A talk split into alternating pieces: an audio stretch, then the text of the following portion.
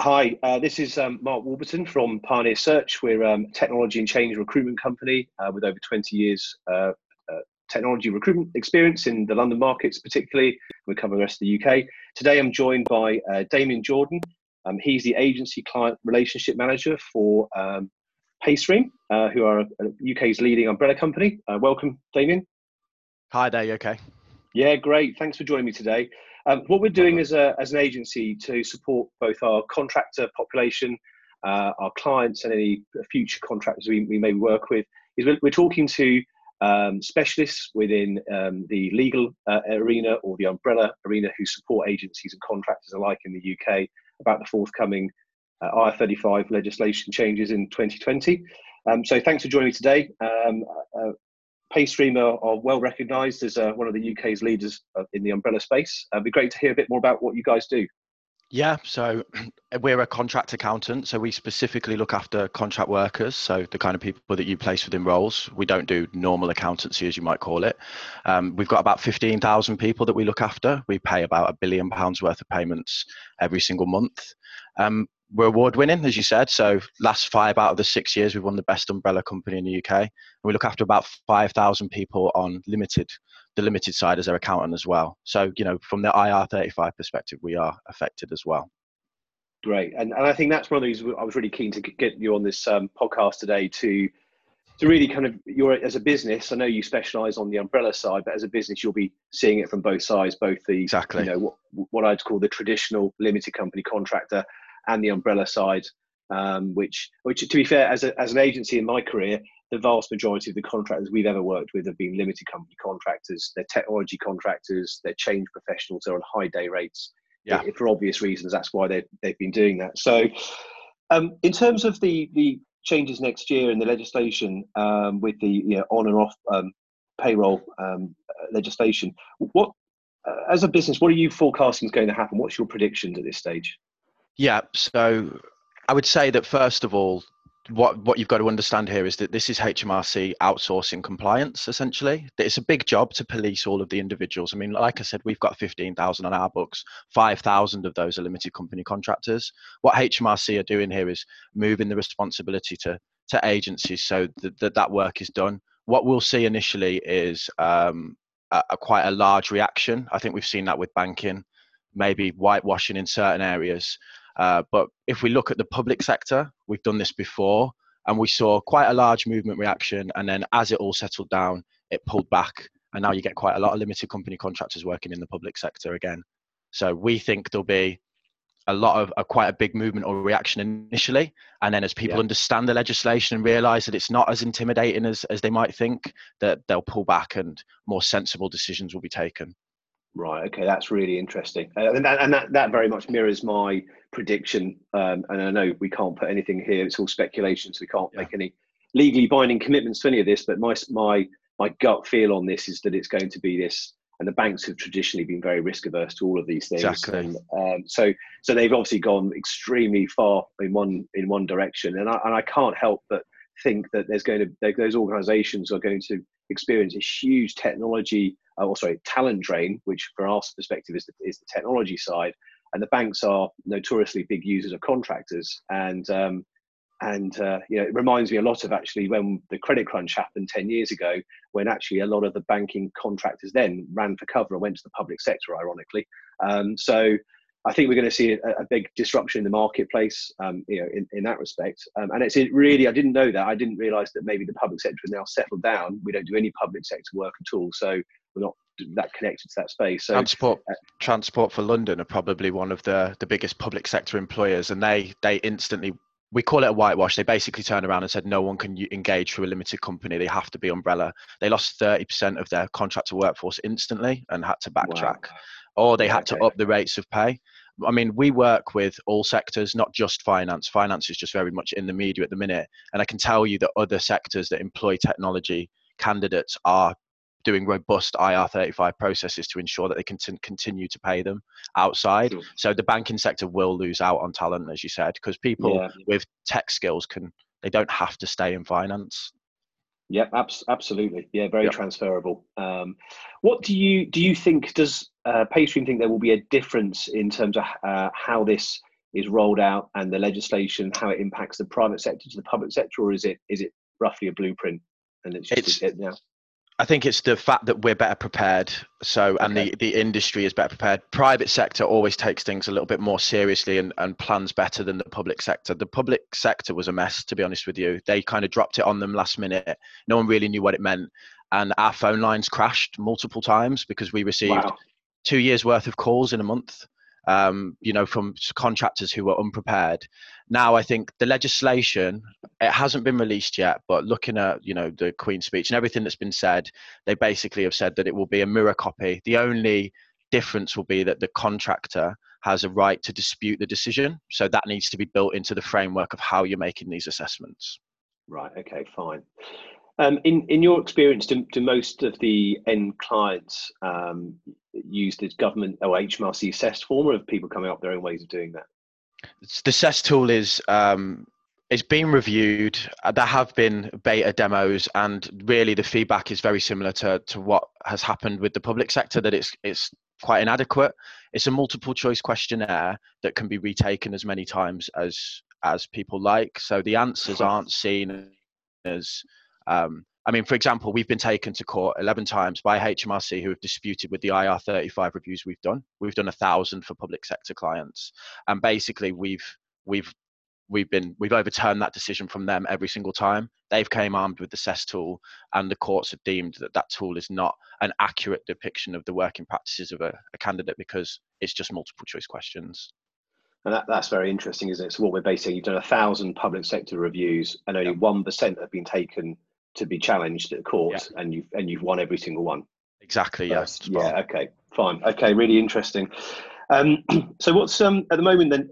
What's your advice for you know, for example, you're either a first-time contractor and you're going from a permanent job to um, to a contract for the first time, or you're an experienced contractor that's in your own um, uh, personal services company. what's your advice right now for those people? Yeah, so for first time contractors, don't be intimidated by all everyone banded around IR35.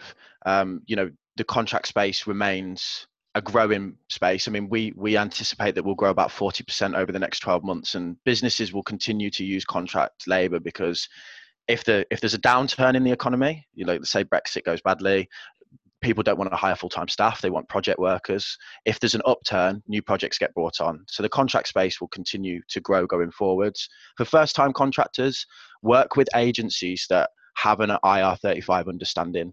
There are agencies out there i'm speaking to them that are just closing the doors and saying everyone's got to go for umbrella.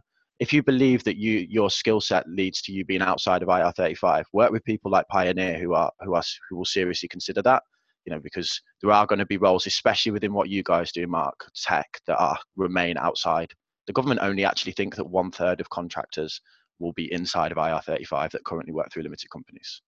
Yeah, absolutely. And I think you know um, we're Pioneer uh, and as a as a business because we specialise in the technology and change space. I think we're quite fortunate that that uh, most of the people we work with are highly skilled. Uh, yeah. they're, they're, they are specialists, genuinely specialists, and they're going into um, you know, we've got people right now that are delivering um, Brexit projects and uh, for changes there. They are building new bits of software. They are they're companies that have been through mergers and acquisitions and they're helping to merge two companies. They are quite clearly specialist contractors. Um, so I think yeah. we're, we're quite fortunate. However, you know, we take anything to do with legislation and compliance extremely seriously. And we want to make sure we're prepared to support all of it.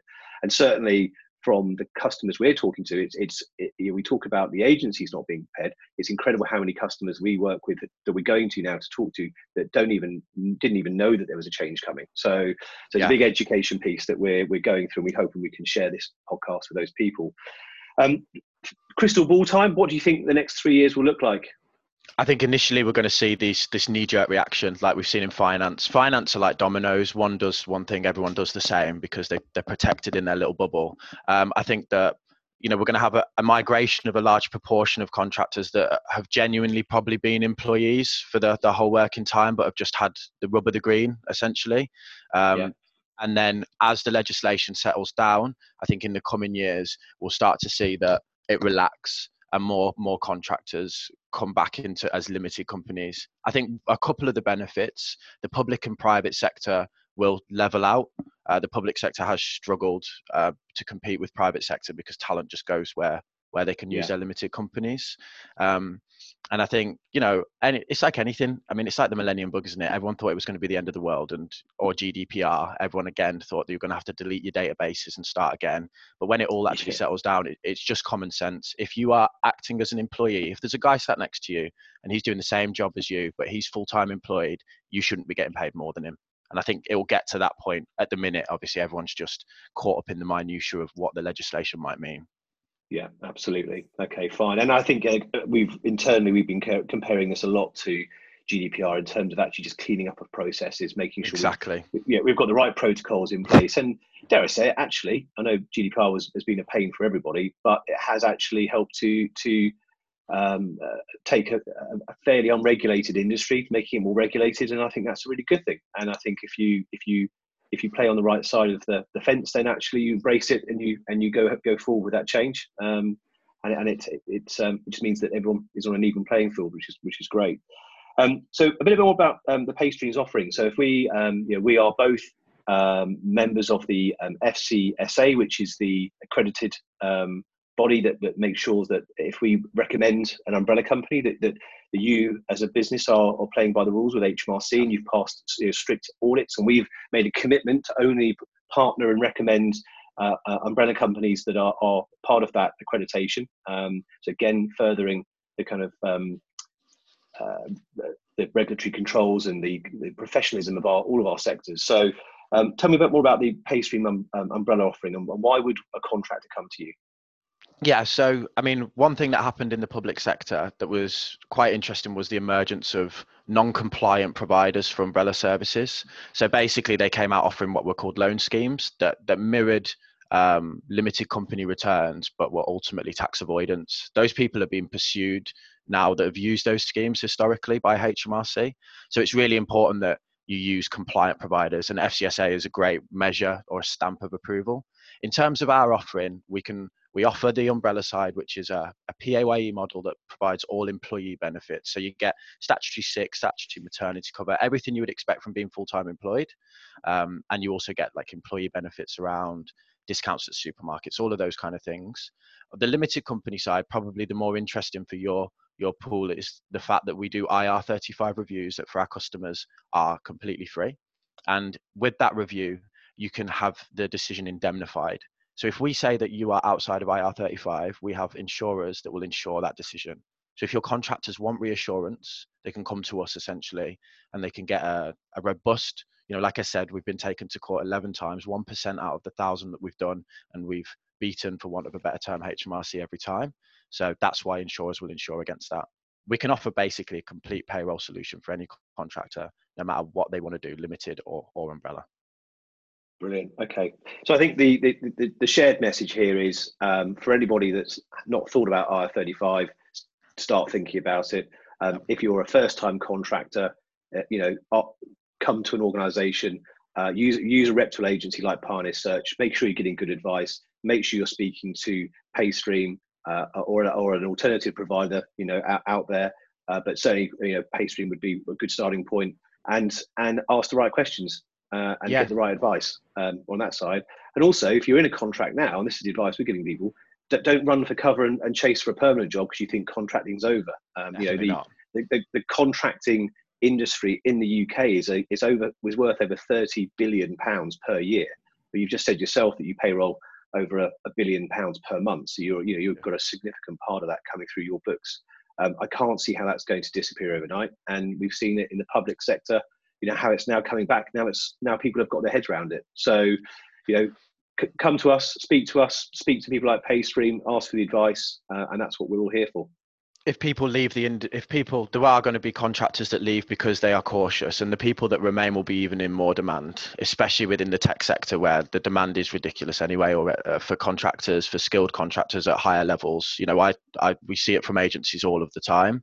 Um, so if you remain within the space you're, you're going to do well, I would say. And, you know, again, from only one third of all contractors they deem inside within agencies like yourself, Mark, where it's change in IT, that percentage will be even less. So yeah. for the high, for the high day rate guys that you look after, I would say that you know, a large proportion will remain outside. They just need to make sure that they've checked that and work partner with an agency like yourself that have a robust process. You know, like I said, for for determining IR35 status.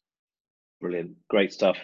Right, for everyone that's been listening, um, you've been joined by Damien Jordan. Uh, he's the agency client relationship manager for Paystream, and Mark Warburton, managing director of Pioneer Search Technology and Change Recruiter, based in London. So thanks very much. Thank you again, Damien, and Thank you, uh, thanks, everyone, thanks everyone that's listened today.